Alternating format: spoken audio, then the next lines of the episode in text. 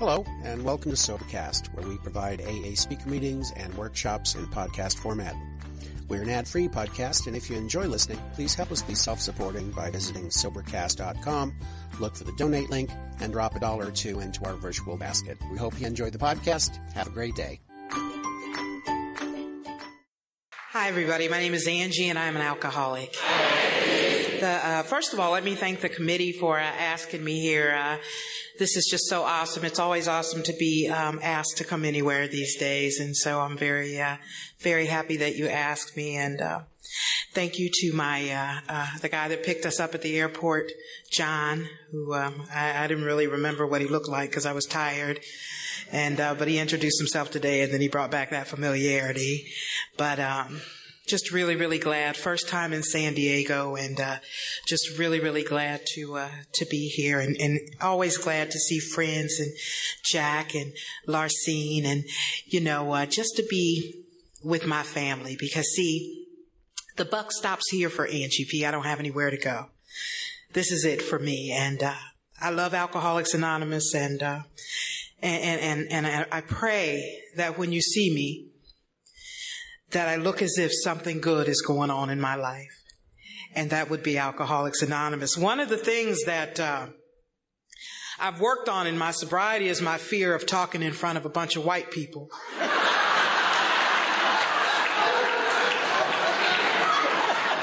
and I was doing pretty darn good until tonight. Thank you, San Diego, very much. I saw a couple of my brothers and sisters in here.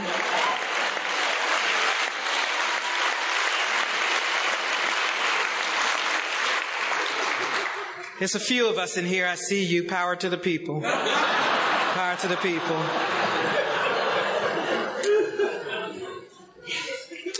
I am uh, from Greenville, South Carolina, and uh, back home, somebody from Greenville. Beautiful. Oh, we're sisters. How you doing? Good to see you. Yeah.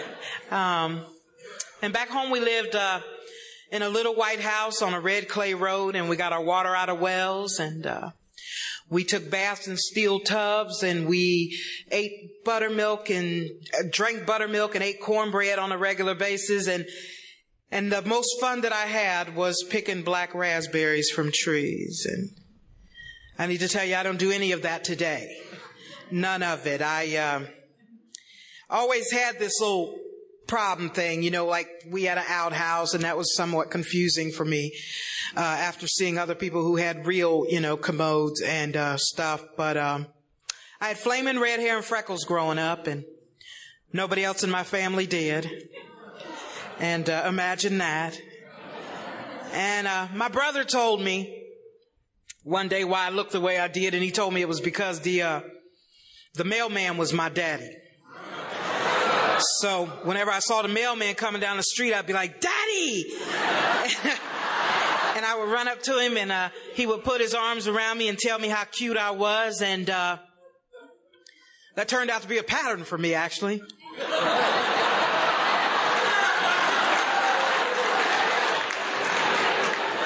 yeah, buddy.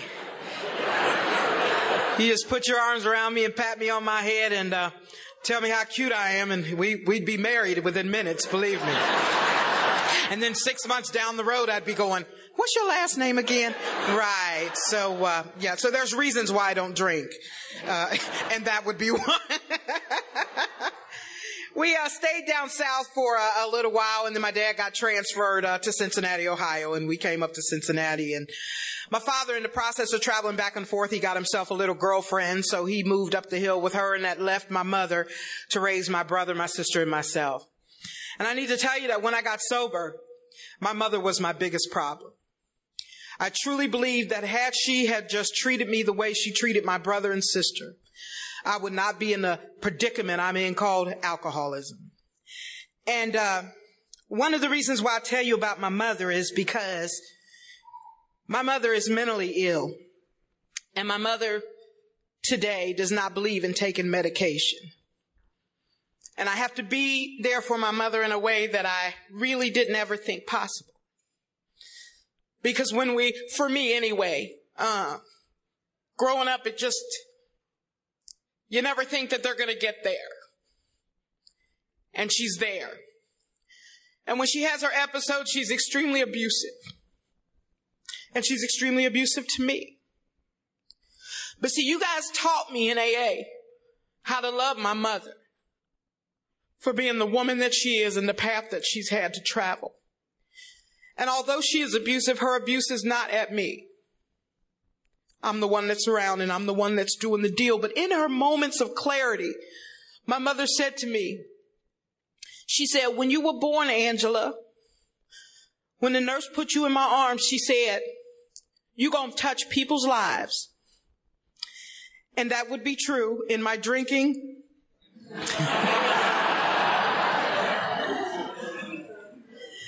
and apparently in my sobriety. I love my mother. You taught me how to love my mother. And my mother is extremely grateful. She said to me, you know, the child that gave me the most darn problems is the one that I can count on today. And you guys gave me that. So my mother decided in her wisdom that she felt like uh, we needed to go to Catholic school.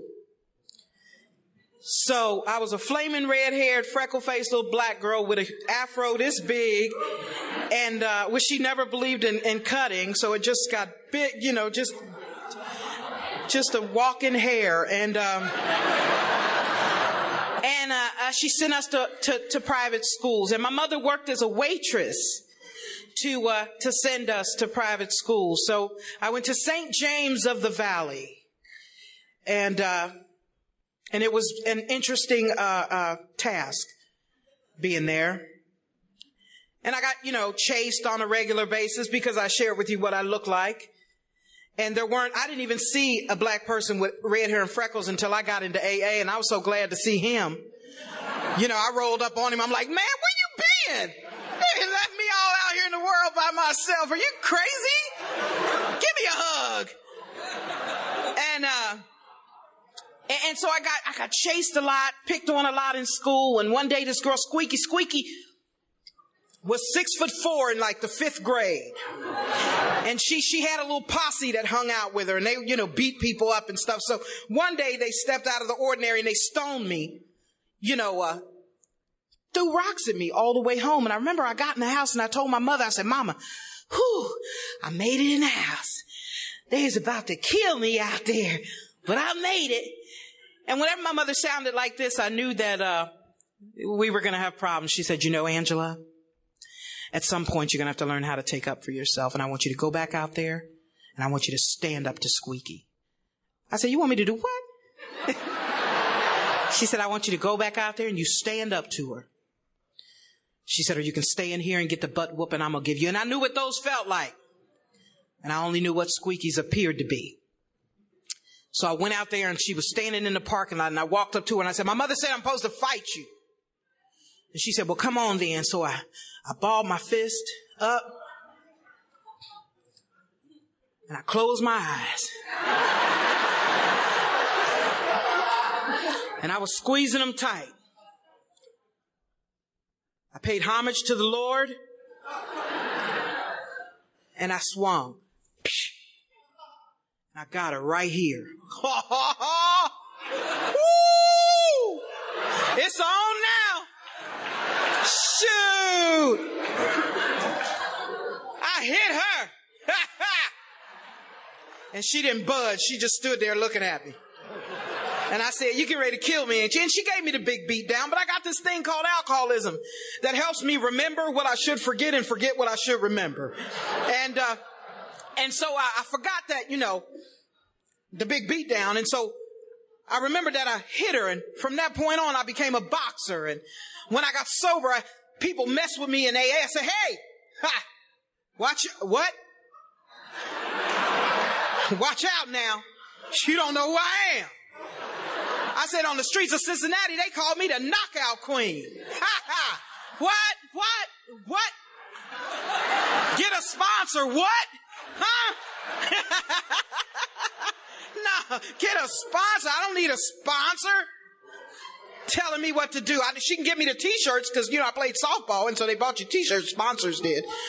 And, uh, so I began fighting and when, when, you know, you know, I came to AA and I was just really mean and, uh, you know, wanted to fight everybody. And, you know, you work some steps, get a sponsor and, you know, reading a book and stuff. You have to get honest, you know, and, and the reason why they called me the knockout queen is because every time somebody hit me, they knocked me clean out. So, you know, know, but it, it worked for a while in Alcoholics Anonymous. But, uh, so my mother got a good job. She started working for Avon and, uh, she, uh, she, uh, said that we were moving out of the ghetto. She moved us to an all white neighborhood. So from the age of 13 till about 17, I wasn't even black no more. I listened to Bob Seger and the Silver Bullet Band.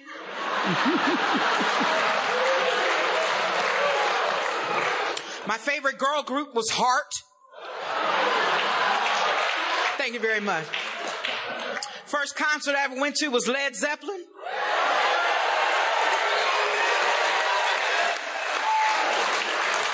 I was at the Ted Nugent Foreigner concert. And Foreigner was singing Feels Like the First Time. They were singing, I have waited a lifetime. And I'm the only black person in there going,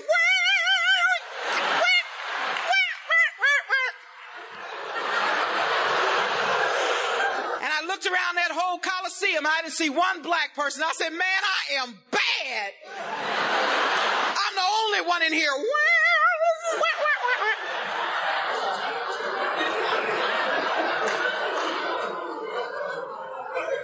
And I hung out with these five girls, these five white girls.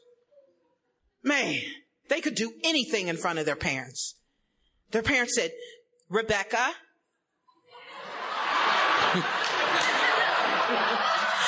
Rebecca, honey, if you're going to drink, we would really appreciate it as your parents if you would do it at home. And uh, we really don't want to see anything happen to you, and we feel that should you do it at home, we will know where you are most of the time. I said, You get to drink at home? With your parents? I remember I went home to my mother. I said, Would you drink with me? And then, you know, after I got up off the floor, I was like, so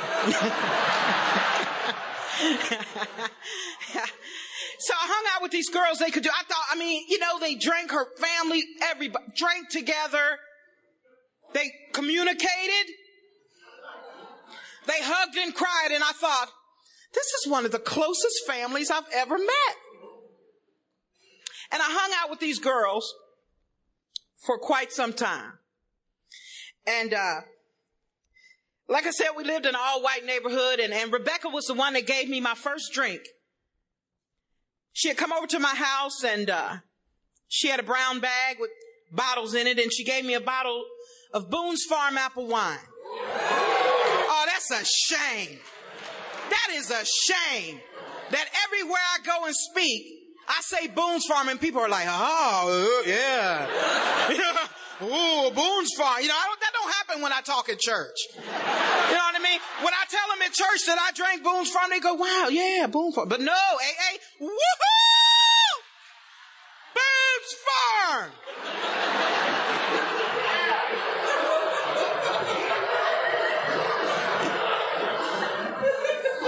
I can't explain it.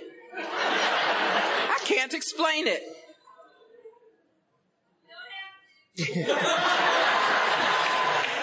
ah, beautiful. So, I get my first drink. I drink the. Rebecca said that her brother had schooled her in the art of chugging, and um, she said you turn the bottle up and you drink as long as you can. You don't. You just drink, drink, drink, and I did. And I can tell you without a shadow of a doubt that what happened to me did not happen to Rebecca. My hair color changed right before my very eyes. the freckles that I had on my face left one by one. Whoosh, whoosh. They left. I gave them to you. I was funny. Rebecca and I had a fight. She beat me up. But I knew without a shadow of a doubt that when I drank that night with Rebecca, that I was going to do that every opportunity that I got. I wasn't somebody who drank alcohol and, you know, went to college and, you know, did all that stuff. That's not how I drank. Alcohol became my master from the very first drink. I wanted it and I chased it and I did it and I couldn't believe that people didn't do it. I remember telling my brother and sister, just drunk, telling them, you don't know what you're missing. and my brother's like, hmm, you don't go to school. You don't work. You do nothing but drink. Yeah, I know what I'm missing. I know what I'm missing. And that was my deal. I drank. And, and, you know, I don't mean any disrespect to anybody. You know, it's, I'm going to mention drugs. I know I'm going to mention it. And, and if you have a problem with it, well, who asked me to talk here? Whoever asked me to talk here. Yeah. What's your name? Mike. Go see him. Do not come to me because I will hurt your feelings. So please go to Mike. He'll probably a lot more gentler. You know, old timers. You can't talk about drugs from the podium. Never, ever. Sometimes I just go up to an old timer and go, crack.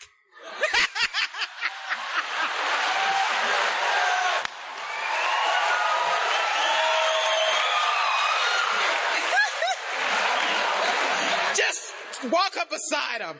Heroin. but you know, I, you know, I had to get to Alcoholics Anonymous and I got here how I got here.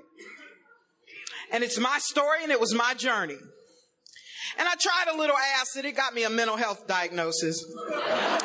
so I couldn't, uh, you know, deal with that. Uh, kept waking up, you know, straight jackets and, you know, and, and, and, you know, and, and I had my fr- girlfriends told me one night we were going out and they said, you know, we want you to, here's one of these little pills.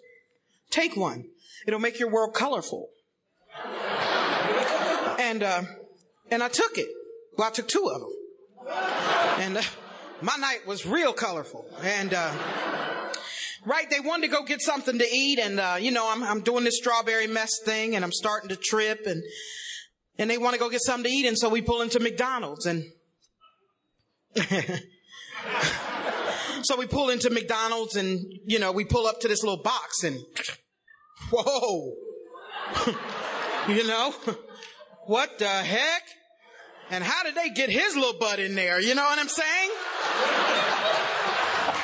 and so he asked me, you know, what do you want? What, no, what do you want? What do you want? So I'm hollering at him. We arguing, me and this little man. I'm waiting for him to come out. I want him to come out because I know I can beat him. I know I can whoop him up because he's not but this big. Do you understand what I'm saying?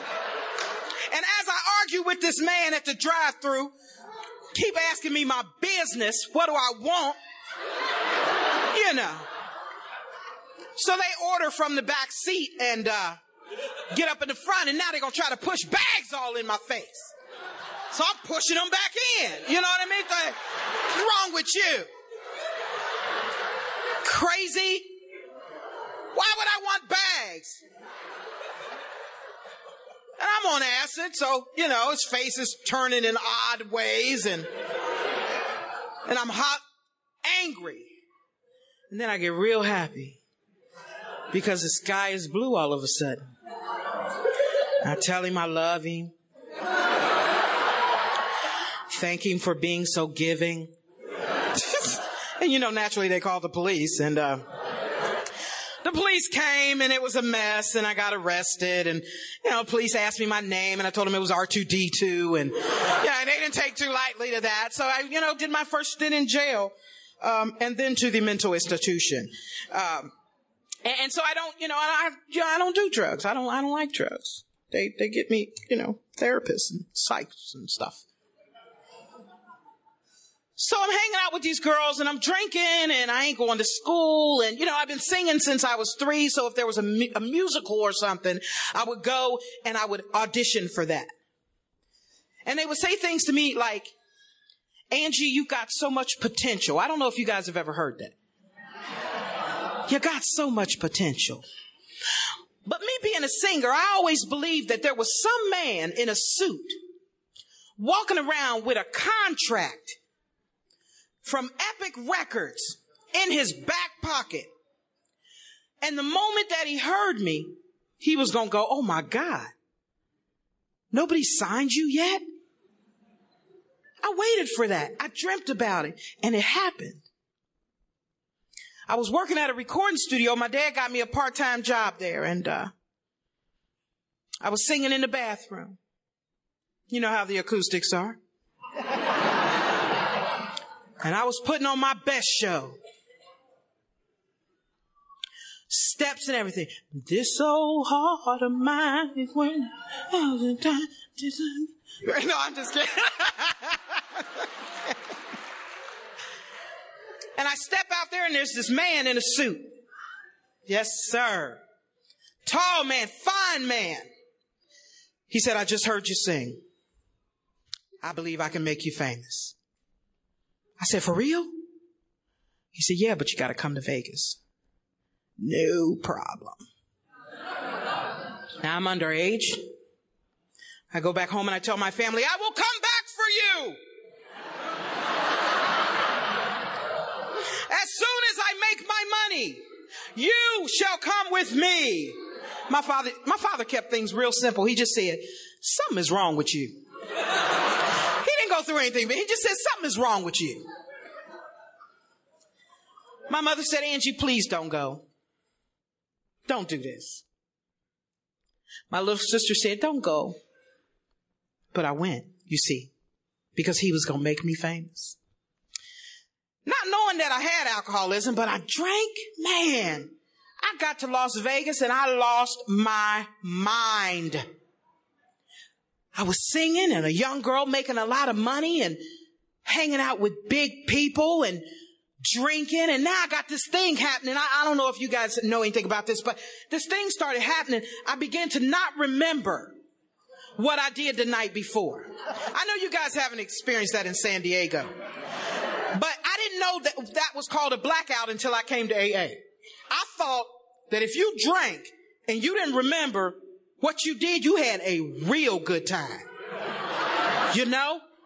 There, I didn't really, I knew that there was something a little wrong with it, but I thought, man, you, I had a good time. I didn't remember. You know, and just the whole waking up with, you know,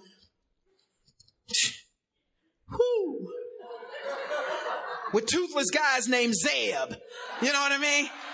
Going, but you told me you love me so much. Say, yes, Zeb. Uh, And as soon as I figure out what you doing in here, I'm leaving Las Vegas.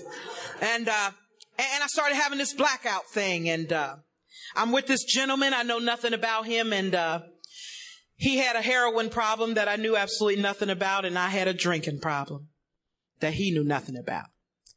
And together didn't mix.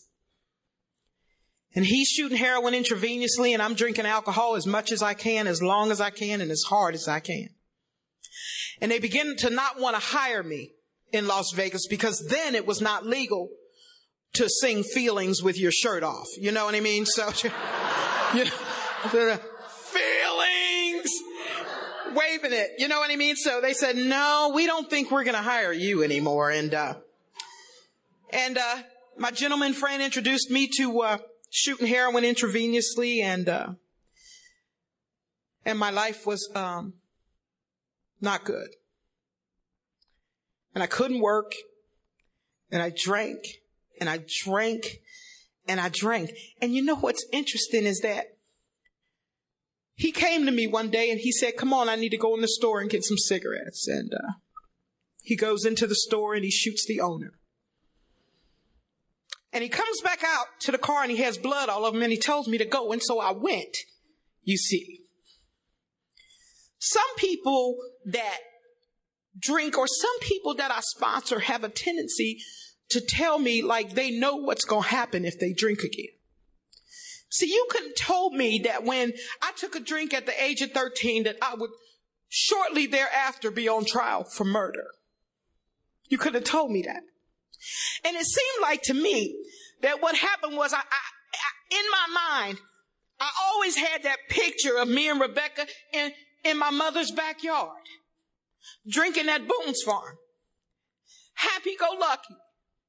And it seems like shortly thereafter, I was on trial with prosecutors and the family members telling me what type of person I was.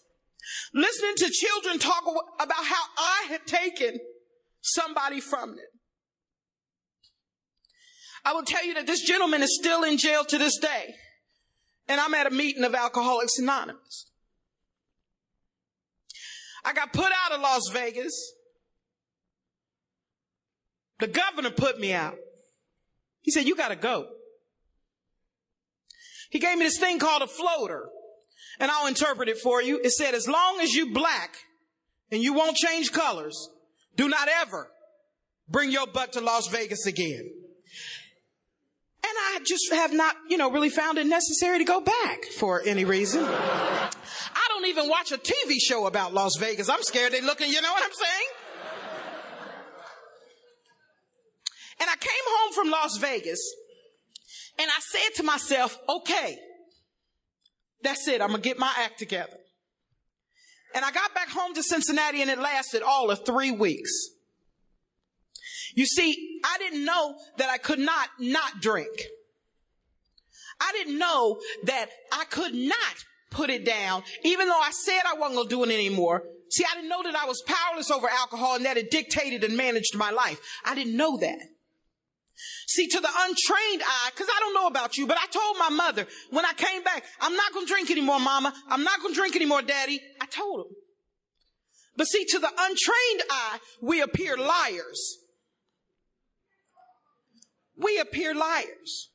See, I don't really beat up on people that drink again because every time I said I wasn't going to drink, I meant it from the bottom of my heart. I just didn't know that I was powerless over alcohol and that it dictated and managed my life. But I meant it.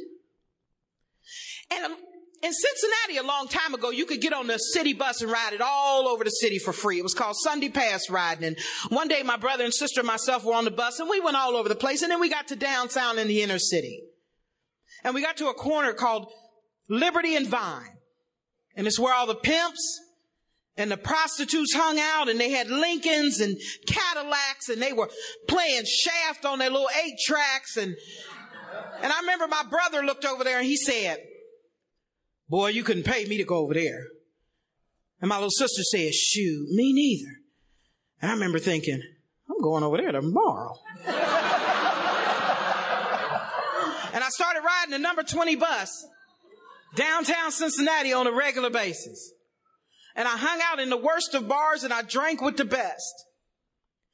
And I drank really clueless to what that lifestyle was about. So I had friends, no neck, greasy feet, tied eye. Those were my friends' names. I remember I wanted to bring them over to my father to introduce them. And I said, come on, y'all, let's go. I want y'all to meet my father. And my father saw him. And you know what he said to me? Something is wrong with you. He said, Don't you let them people sit on my furniture. My friends. Man, I felt comfortable with my friends. Couldn't have told you their last name, but I felt comfortable with them. They drank. They didn't do nothing but commit crimes. And I was right there with them. And every time I got arrested, it wasn't because I really did anything. See, when I came to AA, I told him, hey, I was a hustler out there. No, I wasn't. I usually got arrested because I was in the way. And I'm the type of drunk that I woke up in the holding cell, never really quite remembering what I did. When they asked me to talk at the international, they said, we need you to go and get your records. I said, oh, great because it's a big stack. I said, you sure you want me to get my records? They said, yeah, because you'll have to be allowed to come into the country. Allowed? All righty. So I went to the courthouse and they said, you got to go downstairs in the archives. The archives? So I went down there and I started pulling my stuff up. I'm a blackout drinker, y'all. And I'll tell you what, when I read the stuff that was in there, man, it hurt my feelings.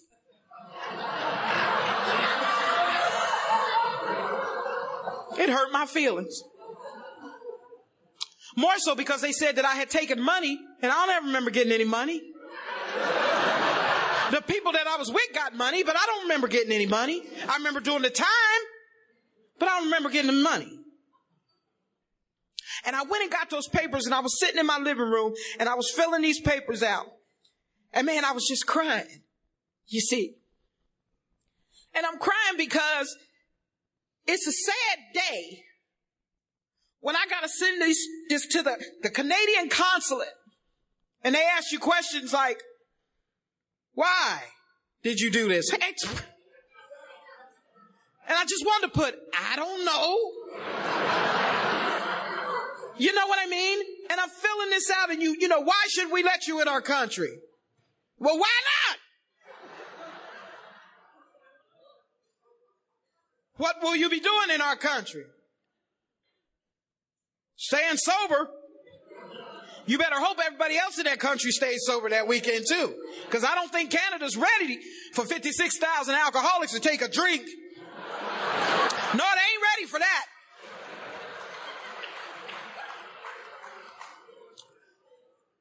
And they asked me, when they asked me to, to speak at the international, I wasn't even going to the international. I couldn't afford it.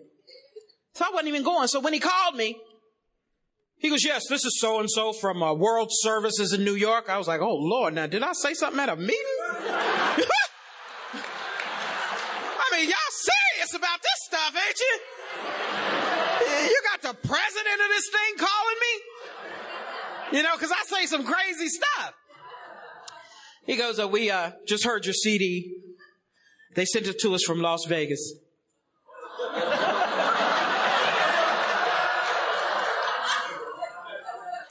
we we'd like to know if you'd be interested in speaking, uh, being a kickoff speaker at the international. I said, man, who is this playing on my phone? I thought it was one of my friends. I said, man, quit playing. I ought to hang up on you, man. And he goes, uh, uh, no, ma'am. My name is so and so from World. I said, let me go check this caller ID. So it said New York. I was like, oh man, that is messed up what I just did. How you doing? Yeah. How you doing, buddy? You say you want me to come and talk still, do you? But here's an amazing thing. The moment that I said yes to him, doors opened for me to go to the international. I couldn't afford it. But the moment that I said yes, things began to happen. And I went there, man, and I remember I stepped out there 56,000 white people. 56,000 and probably three blacks. And I was one of them. And I remember I looked at all these white people and I thought to myself, I am bad.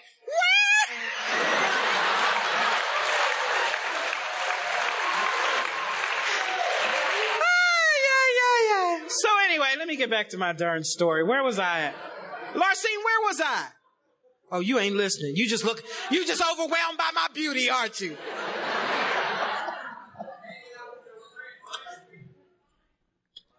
Thank you very much. So I, I'm hanging out with my friends, Greasy Feet and all them, and they teaching me stuff, you know. My friends taught me how to write other people's checks and roll up clothes and put on a girdle and go in the department stores and stuff them as big as I can and come out. But when I went to prison, I never ever saw my friends again. But let me tell you, I got arrested for receiving stolen property. And I had to take a physical when I got to the jail and I found out I was pregnant. Everybody's like, oh. I was pregnant with my son. And I could tell you that I got sentenced to prison with a baby inside of me, and the only thing that kept me from losing my mind was my baby. And I rubbed my baby's stomach on a regular basis, and I said, I'm gonna get my act together. And I'm gonna be a mother. And I meant that from the bottom of my heart. But see, I got this thing called alcoholism that's even more powerful than the love that I feel for my children. What a powerful thing As much as I loved them, I couldn't stop. And I had my son in prison. And my family came and got my son. And they didn't stop to see me. They came and they got it. And I remember like it was to, like yesterday, he had on a little, a little blue hat and he was in this little blue snap up thing. And I'm looking through this little hole at them leaving with my baby. And I said, I'm gonna get my act together. When I get out of here, I'm gonna go home and I'm gonna do what I gotta do so I can be a mother. And I meant that from the bottom of my heart. Anybody got any Kleenex? I don't want to get electrocuted up here or anything.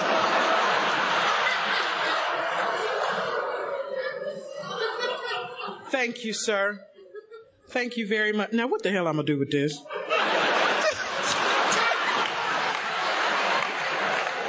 How you gonna bring me a Kleenex for a damn midget?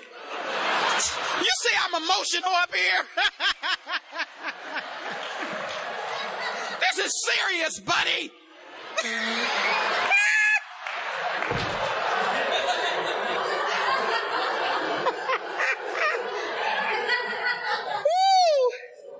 Man, A. Don't we have big fun? It says we aren't a glum lot. But that was that was funny. I didn't mean to get you, but that was this shit right here. Don't do that again, man. Thank you. Are you Al Anon?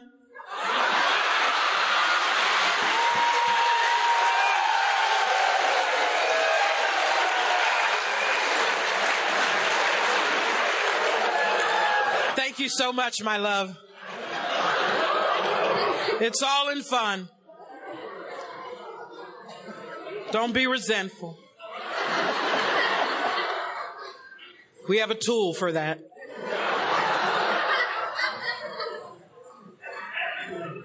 So uh, I get out of prison, and when I get out of prison, my, my son is four. And all the way down the highway on 71 North to Cincinnati, I said, I can't wait to see my baby. I can't wait to see, I can't wait to see my baby. And I get to the bus station and suddenly it talks about it. If you're new in the room, it talks about it and more about alcoholism. It says suddenly the thought crossed his mind that he could put some milk in his whiskey. He sensed he wasn't being a bit too smart. That's what happened to me. Suddenly the thought crossed my mind that I had been in prison for four years and that surely one drink won't hurt. And the next time I saw my son, he was 10. You see, I don't, I don't struggle too much with the powerful, the, the, the being powerless over alcohol thing. Because see, as I loved my son and I wanted to get to him. But that drink, man, I had to have that drink, you see. And there was no logical explanation for why I couldn't make it home to see my son. See, I drink, I could, how do you explain that to your family? I got drunk. My mother said, your ass been drunk for six years? Yeah. Yeah. And I ended up going to prison again because that's what I did. I drank. I went to prison. I had a child. I came out. I got pregnant. I went in again. And I lost that baby. And I had another child. My daughter. Her name is Whitney.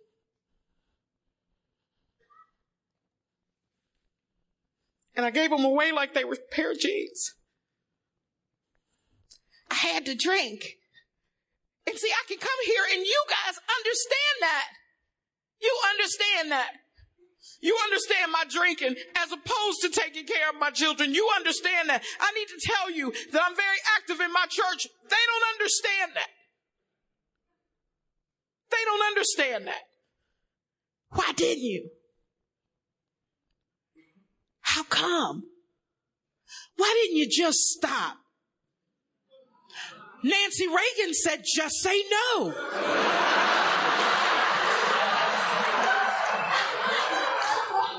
I said, you ever another shot of Jack.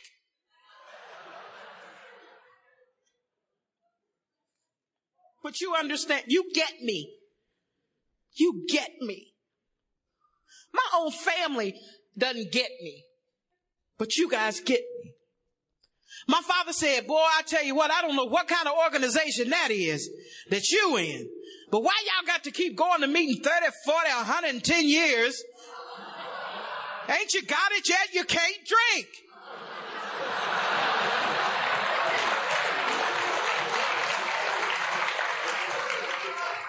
My father said, I, I just put it down. That's what my daddy told me. Just like that. Put it down. Said I wasn't going to do it, and I didn't do it. And I loved my top hat beer. Top hat? Oh, I see why you quit, because that ain't beer. right. But you guys get me. You get me. And I came out and I went to give my daughter up in another state. And when I got sober, that martyr part of me said I gave her up because I wanted her to have a better life. That's not why I gave my children up. I gave my children up because they got in the way. They got in the way. And that was a hard pill to swallow for me. They got in the way. My daughter is now 19. She's in college, Grambling State University in Louisiana.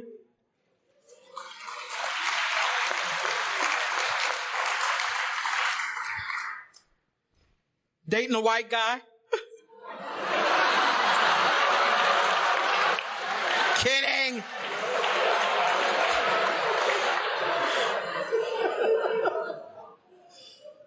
My son's 24. He thinks he's a rapper.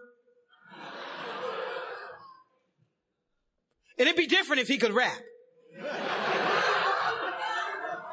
Yo, yo, ma- mama, yo, yo, yo, mama, mama, yo, yo, mama, ma. See, I know I mean. No, baby, I don't, I don't, I don't know what you mean. Mm-mm. No, I don't know what you mean. But when I'm gonna get famous, I'm gonna buy you a house, mama. I said, well, until then, could you get a damn job? Because it's not working for you, buddy. They're good kids. Good kids. Not because of me. Good kids. So I got out of jail the last time and I said, you know what? I can't do this no more. And I was living down on the, the banks of Cincinnati in a, a, a home for wayward women. And we drinking up a storm in there. Me and my wayward friends. And we're drinking and, you know, just drinking just wild Irish rose, you know, just some wine that ain't never had a grape near it, you know? And they call it wine. And I remember we would drink it with our little fingers out. What the? A brown bag with your finger out. I mean, still somewhat sophisticated yet homeless. yeah.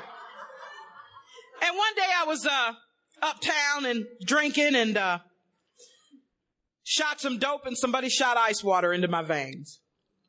And uh, I walked from that bar as sick as a dog. And I got to that front door. See, I'm a believer in angels. I really truly am. And I get down to this place where I'm living at, and there's a little blonde haired woman standing there. And she looked at me when I got to the door and she said, You don't have to keep living that way. She took me up to my room and she put a rag on my head and she began to tell me about her drinking. And she asked me if I would go someplace with her. And at that moment, in that moment, I would have went anywhere with anybody. And she took me to my first meeting of Alcoholics Anonymous. And in Cincinnati, Ohio, when I first, when I got sober, it wasn't a lot of uh, African American, you know, quite like right now, it wasn't a lot of African American people in AA. And uh, and so she took me in, and I, and I, now this is just coming from this is how I saw it. When we pulled up in front of this building, it was about three thousand Harleys parked in the front. Everybody had a white cup, and I said, "Well, this is gonna be one hell of a party right here." And I walk up the steps and people are going, welcome, welcome. And then I get to the steps and this big biker dude grabs me, puts his arms around me and picks me up and goes, welcome to AA. And he's got me. I said, man, if you don't put me down, and why they name your big butt squirrel? And she said, let's go in here. Somebody's going to tell their story. And I went into that big meeting room and I sat down and this gentleman got up and began to tell his story. Said he had slept under a bridge. I was appalled. I said, you did what? I beat my wife. I said, man, this is some crazy stuff right here. Whoa. And then everybody busts out laughing.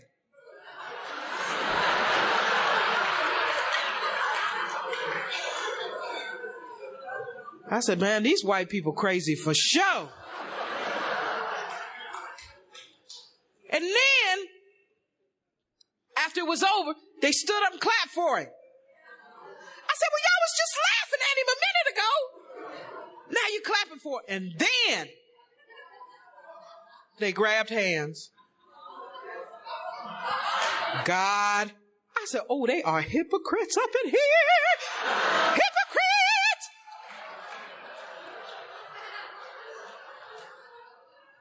I saw a black woman at the coffee bar.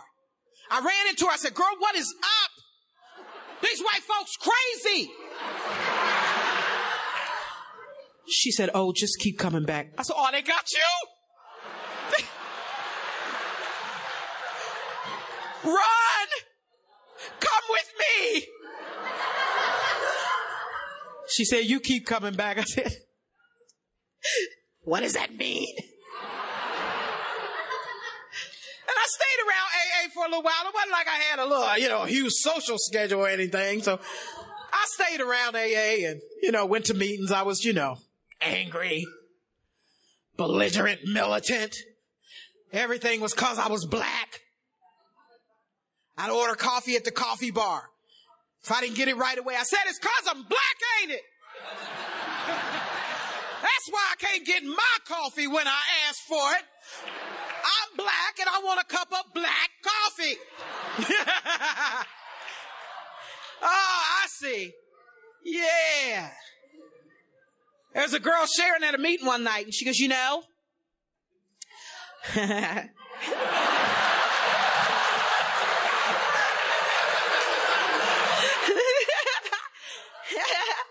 she said, when I first came into AA,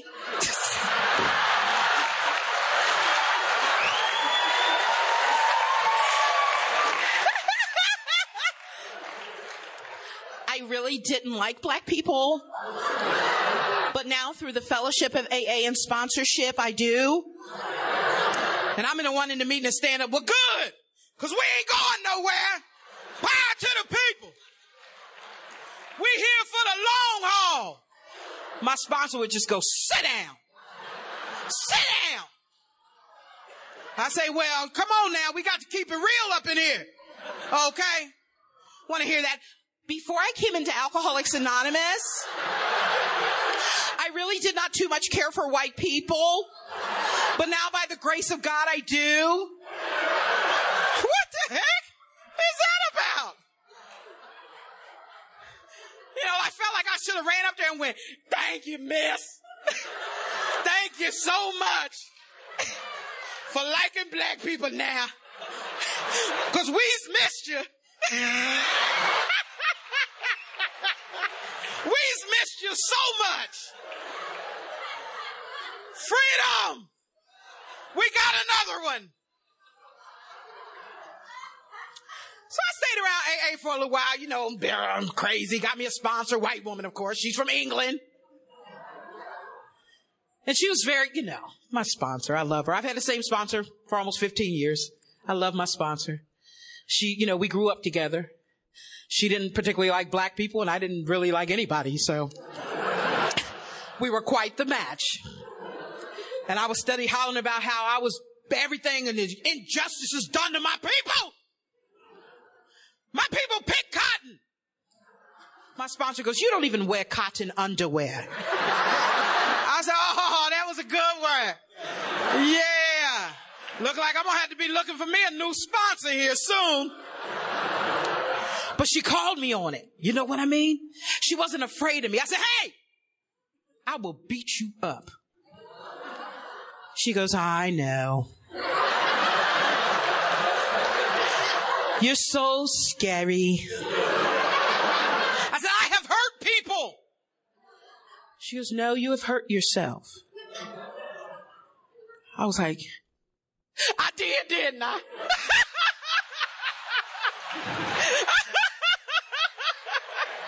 I have hurt myself, haven't I? Oh my gosh. So they started coming in AA with this little crack problem. I know y'all ain't got crack in San Diego. It's too pretty. So they start coming in AA with this little crack problem. I said, what the hell is crack? And why do all of y'all weigh the same thing? Do y'all get together outside and go, you weigh 60 pounds? You weigh 60 pounds? Let's go. But see, I wasn't having it. See, this is AA. We deal with alcohol. Be coming up here with no crack stuff. Sit over there. Don't say anything to anybody, and I'll be your sponsor.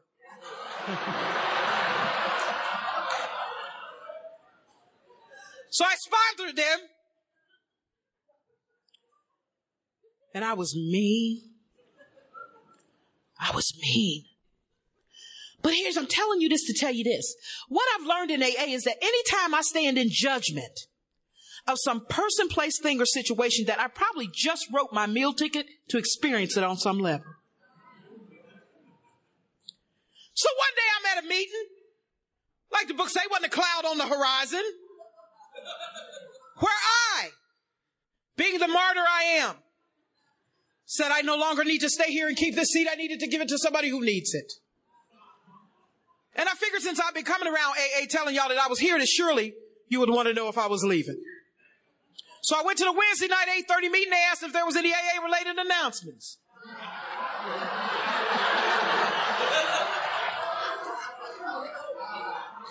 I said, "Yeah, look here, uh, people. I'm gonna roll on up out of here. Thank you very much for that thick book you gave me, and uh, you know the coffee, and quit smoking, and I'm gonna roll on up out of here. But you know how those sensitive old timers are." He said, "Well, get out of here then." People trying to stay sober in here. And you're up here talking about you're departing us. Get out of here. I was like, oh man, old timer. You've been sober for a long time, ain't you? You angry, aren't you? It's okay. You can have a drink if you want to. And I left. And I grabbed a book and I decided, see, because you guys were talking about God was using you as instruments. I said, you know what? I think God using me as instruments too, and He want me to go find black people and bring them into AA. So I left that AA meeting and I got on the number 43 bus going downtown Cincinnati and I got on and the brother got on and he was staggering a little bit. I said, bingo. I slid over next to him with my book. I said, look here, brother. You been drinking? He said, yeah, I had a little something, something. I said, check this out. You might be an alcoholic. He said, I ain't no alcoholic. So he started going off on the bus. I said, you know, the people in the double A club told me that you would probably react like this to my information. So therefore, I will have to give it to you like this. And I opened it up to chapter five and I stood up in the middle of the bus. I said, Riley, did you hear what I said? I said, Riley, have we seen a person fail who has thoroughly followed our path? Those who have not are constitutionally incapable. And the bus driver said, Oh, hell no. so he pulled over and, you know, kicked me off the bus. I told him he was an alcoholic too. And, and I went down to the bar downtown Cincinnati where I knew there was some black alcoholics. And I walked in the bar with my big book, my safety net. And I go and they dancing in the bar. Can you believe it? Dancing. Having a good time, acting like it. But I knew, see, cause I'm from the double A club. I know you ain't really having fun. You're just acting like you're having fun. See what I'm saying? So I pulled the plug out the jukebox. I said, listen here, black alcoholics. They got a place for you. It's called the double A club. You too can stop drinking. They said, well, what you doing down here? I said, well, I graduated. I graduated with honors, which is why I come to you now with my information. They said, girl, if you don't plug that jukebox back in, we will kill you in here. I said, oh, you know, those people at the double A club told me you probably react like this to my information, so I'll need to give it to you the way that I'm used to giving it to you. Rarely! Did you hear what I said? I said rarely have we seen a person fail who has thoroughly followed. They say, oh no, you gotta go. But then suddenly, the thought crossed my mind. I know. There's surely one drink. I ain't go down there to drink. I went down there to help people. But suddenly the thought crossed my mind. I told the bartender, give me a shot of gin. She gave me a shot of gin and 45 minutes later, I was in a crack house. I don't do crack. Well, that's for them. But I'm going to tell you something. I'm an alcoholic. Ain't no doubt in my mind. But that damn crack, whoo! Man, I got some serious respect for that stuff. It got me back to AA so fast, my feet got here before my body did. I walked back into AA like this. Woo! Woo! Where my? My eyes were big like. Where's my sponsor? Find her for me. Help me. And then I was part of that club where we checked in our weight before we came in. And I was dirty and I was nasty. And I hadn't slept. My hair hadn't been combed in about three weeks. And I was pitiful. And every single thing that you told me was going to happen, happened. So you told me that it would get worse, never better. And I came back in and I was nasty. And this old timer, when I came into the coffee bar, that same old timer that said that to me when I left that meeting was there in the coffee bar. And you know how sensitive old timers are. He saw me and he said, damn! The heck? You gonna die. And I said, you know what? I am gonna die. Show me what I need to do. And he gave me a book. And he said, I want you to go out to that front door and I want you to reach your hand out and I want you to introduce your people, self to people and tell them that you're alcoholic. And I said, but I'm stink, I'm nasty. He said, do it anyway. And I stood at that door and several people shook my hand and a whole lot of people walked past me. I think we got to be real careful in this deal because I didn't read anywhere in the traditions where there was a dress code. And those people that we kick to the side could be your next damn speaker.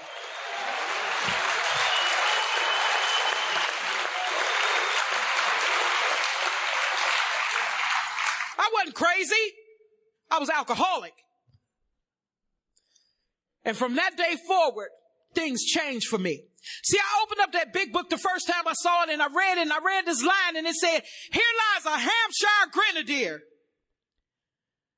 me being the black woman that I said, what the hell is a Hampshire grenadier?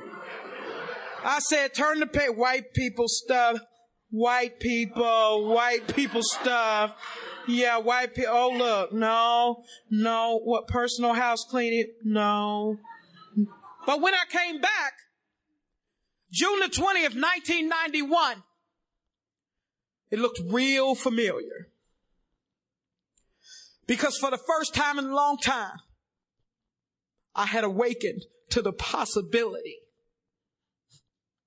that I could get sober and I could stay sober. So my sponsor and these five little happy women she hung out with, just like, didn't have a place to live. I had the same clothes on for three weeks. What do, what's funny? Huh? And they would ask me if I wanted to go eat, and you know what I would say to them? I would be hungry. And you know what I would say though? No. No, thank you. I don't want to go. But I wanted to go. But y'all didn't want to be around somebody like me now, did you? And my sponsor, them women, took me under their wings and they introduced me to the program of Alcoholics Anonymous. And I worked the steps with my sponsor. And I love my sponsor. she crazy. I wish she could have came. Y'all would love my sponsor because she keeps things real simple. She said, I want you to start taking a look at you, Angie, and quit looking at everybody else. I began to go to conferences. I told my sponsor since she was white that I needed to school her on some things, you know, being civil rights and all that stuff. And she said, well, I tell you what, you find in the big book of Alcoholics Anonymous where it says that I can't sponsor you because you're black. I said, I sure will. Start reading the book. And that's how they get you newcomers. They ask you to find something in the book that they know ain't there.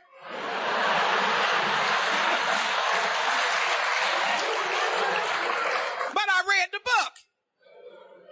And as I read the book searching, things started sticking out. And thank God my sponsor didn't say to me, now when you're ready to do your fourth step, come and see me. No. No, no, no. I'm old school. This is when you'll have it done. You have it done this day and we'll do it this day. All right. And I shared some stuff with my sponsor. And see, the, the skies didn't part or anything like that. But it, what it talks about, it says in the book at the end of chapter five that you will have digested some chunks of truth about yourself. That's what happened to me. So it ain't everybody else's fault.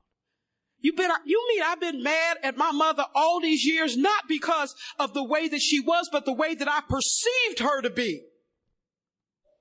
I lost out on time in my relationships because of what I perceived to be happening, which was not reality. It wasn't reality. I feel so extremely blessed that y'all let me come here and that you didn't judge me, some of you,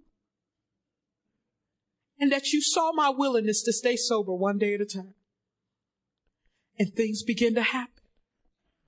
I began to work. I worked a job. I hadn't worked a job.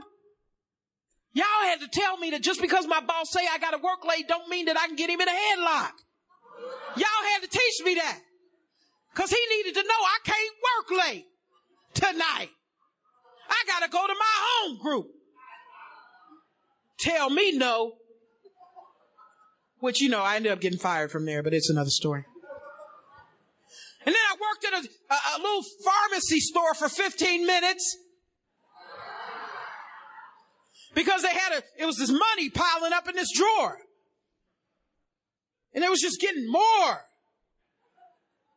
And in my mind, I thought, you know what? I could snatch this drawer, run out the door, jump in my car, go to the airport, go to Tijuana. They'll never know.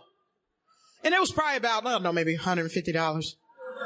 You know, which, which would have got me, you know, my bond. And so I just started doing what my sponsor told me to do. And weeks turned into months. Man, months turned into years. And I remember at two years sober, sitting in my own place. I'd never had my own apartment because I thought it was cheaper to live with you. Why should I pay rent if you paying it? Nah. Why should I work? I'll sing for a living. No, that ain't gonna happen. My sponsor taught me that if I have a dress on, I should have my legs closed. Because see, I was not a lady when I got to AA. But I'm quite the lady now, don't you think? Don't you agree? Whatever. Your family, you'll tell me anything. And I began to smile and I began to laugh at Alcoholics Anonymous. Man. Then I went to school. I had a GED, but I had made it in prison. And my sponsor told me I could not use that fake GED. I made it in print shop.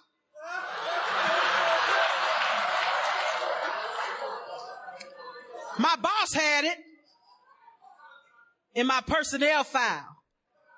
But one day I was at a meeting and a girl was talking about going to college and I said, you know what? I think I want to go to college. Then God said to me, not with that fake GED you going to college. And I told my sponsor about my fake GED and she told me I had to go tell my boss.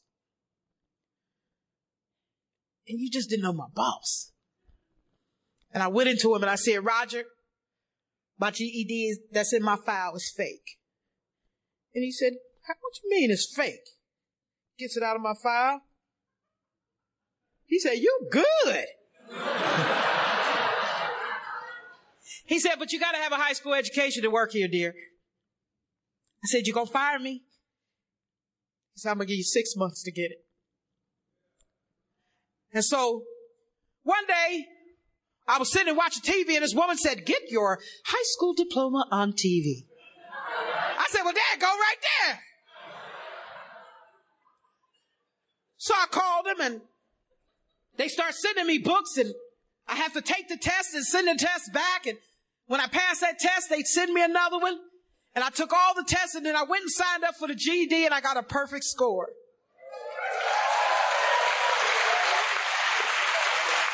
That might not be a big deal to you, but man, it was a big deal to me. And I took that GED that Monday morning and I said, I'm going to college. And I ran to the admissions office to the University of Cincinnati and I said, I want to go to college. They said, well, ma'am, what do you want to do? I said, I don't know. That's your job. And I enrolled in the University of Cincinnati. And, uh, been on the dean's list since I've been there.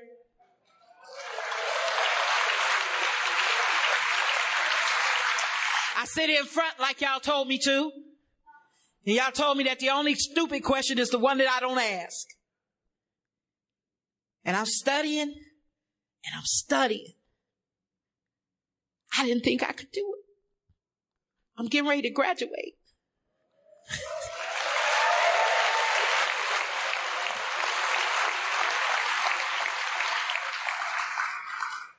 if you're new in the room and you're looking at me and you're saying, this is bull, you're in the right place.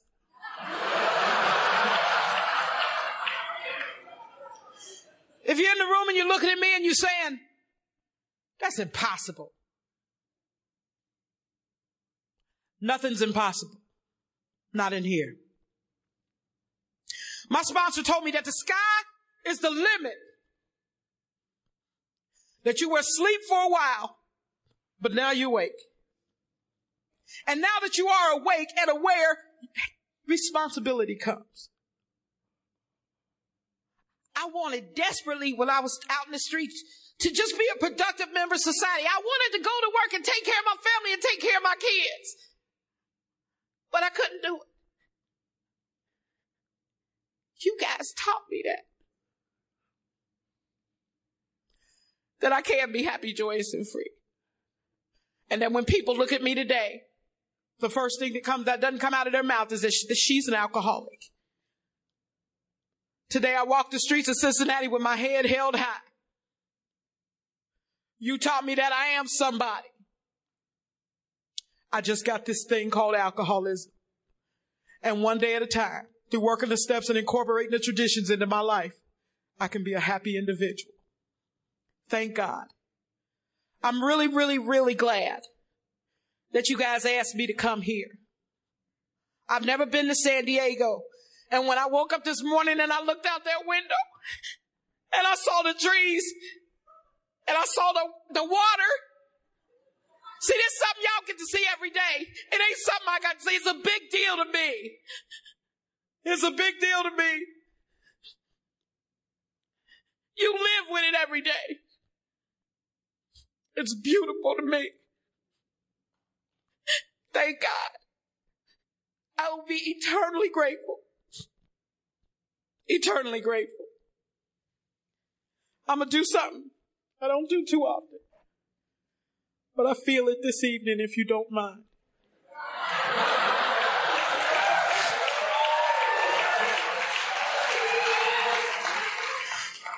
There was a song that my grandmother liked.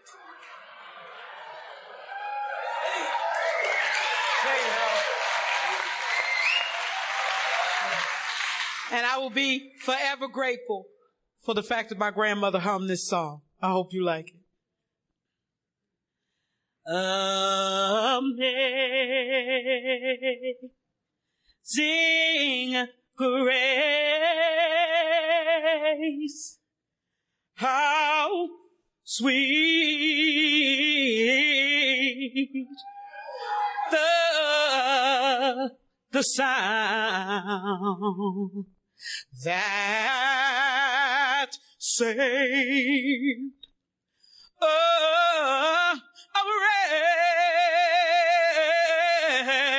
wretch like me.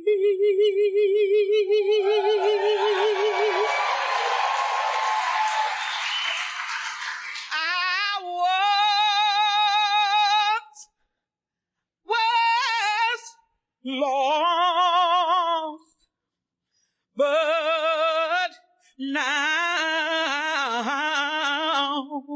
I'm, I'm found. And I was blind, but now oh, I, I see. God bless.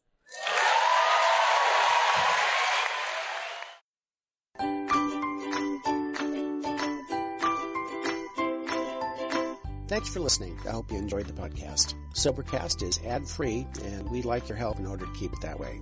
So if you'd like to help us be self supporting by pledging a dollar to a month, visit Sobercast.com and look for the donate links. Thank you very much.